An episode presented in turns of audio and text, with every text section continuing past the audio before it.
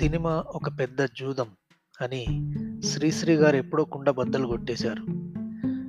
అయితే ఆయన ఆ మాట అన్న కోణం వేరు. సినిమా హిట్ అయితే డబ్బులు వస్తాయి ఫట్ అయితే మొత్తం పోతుంది.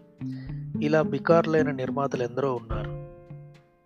ఒక సినిమా తీస్తున్నప్పుడు దాని మార్కెట్ స్థాయిని అంచనాలోకి తీసుకోకుండా ఇష్టారాజ్యంగా ఖర్చు పెట్టి తర్వాత ఫెయిల్ అయింది డబ్బు రాలేదు అంటే అది సినిమా తప్పు కాదు.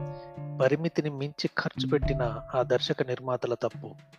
మార్కెట్ పట్ల ఒక అవగాహనతో సినిమా తీసినప్పుడు ఒకవేళ ఆ సినిమాను ప్రేక్షకులు ఆదరించకపోయినా కొంతవరకైనా తట్టుకునే శక్తి నిర్మాతకు ఉంటుంది ఇప్పుడు సినిమా బిజినెస్ మరింత కార్పొరేటైజ్ అయింది.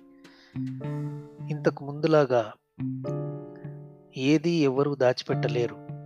ఆదాయం కూడా ఇప్పుడు ఒక థియేటర్ ఎగ్జిబిషన్ నుంచే కాదు. OTT streaming sponsorships in film branding ఫ్రాంచైజీలు ఇలాంటి ఇతర అవెన్యూల ద్వారా కూడా వస్తోంది.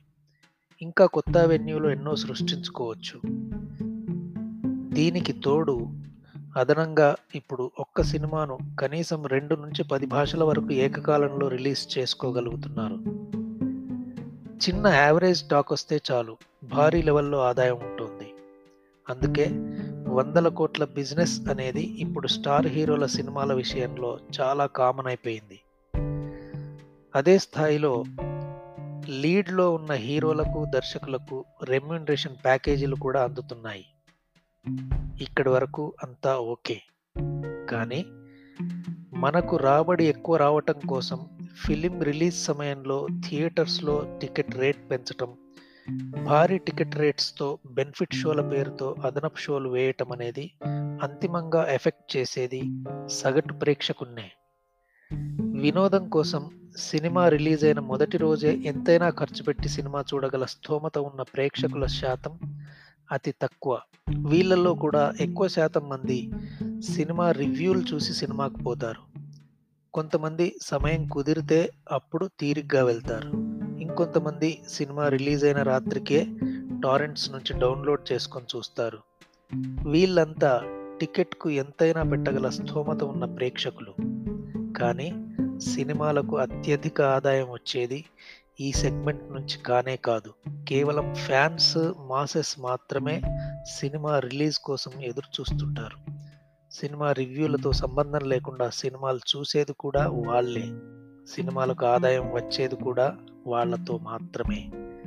ఫ్యాన్స్లో స్టూడెంట్స్ ఉంటారు నిరుద్యోగులు ఉంటారు డైలీ వేజెస్ వాళ్ళు ఉంటారు lower middle class middle class వాళ్ళు ఉంటారు వీళ్ళందరి ఆర్థిక స్తోమత ఎలా ఉంటుందో ఎవరైనా గెస్ట్ చేయొచ్చు. ఆకలితో ఉన్నా సరే అప్పు చేసైనా సరే వాళ్ళు చూడాలనుకుంటున్న సినిమా చూడాలనుకున్న రోజే చూస్తారు చూడాలనుకున్న షోకే చూస్తారు. సినిమాకు ఆదాయం తెచ్చే సెగ్మెంట్ ఈ ప్రేక్షకులే. మొత్తం ప్రేక్షకుల్లో కనీసం డెబ్బై ఐదు శాతం వీళ్ళే. వీరికున్న ఏకైక చీపెస్ట్ వినోద సాధనం ఈ సినిమానే. జస్ట్ వంద నూట యాభైతో పోయే ఈ ఏకైక వినోద సాధనాన్ని కూడా ఇలా గ్యాంబ్లింగ్ చేయడం ఎంతవరకు కరెక్ట్ అన్నదే అసలు పాయింట్.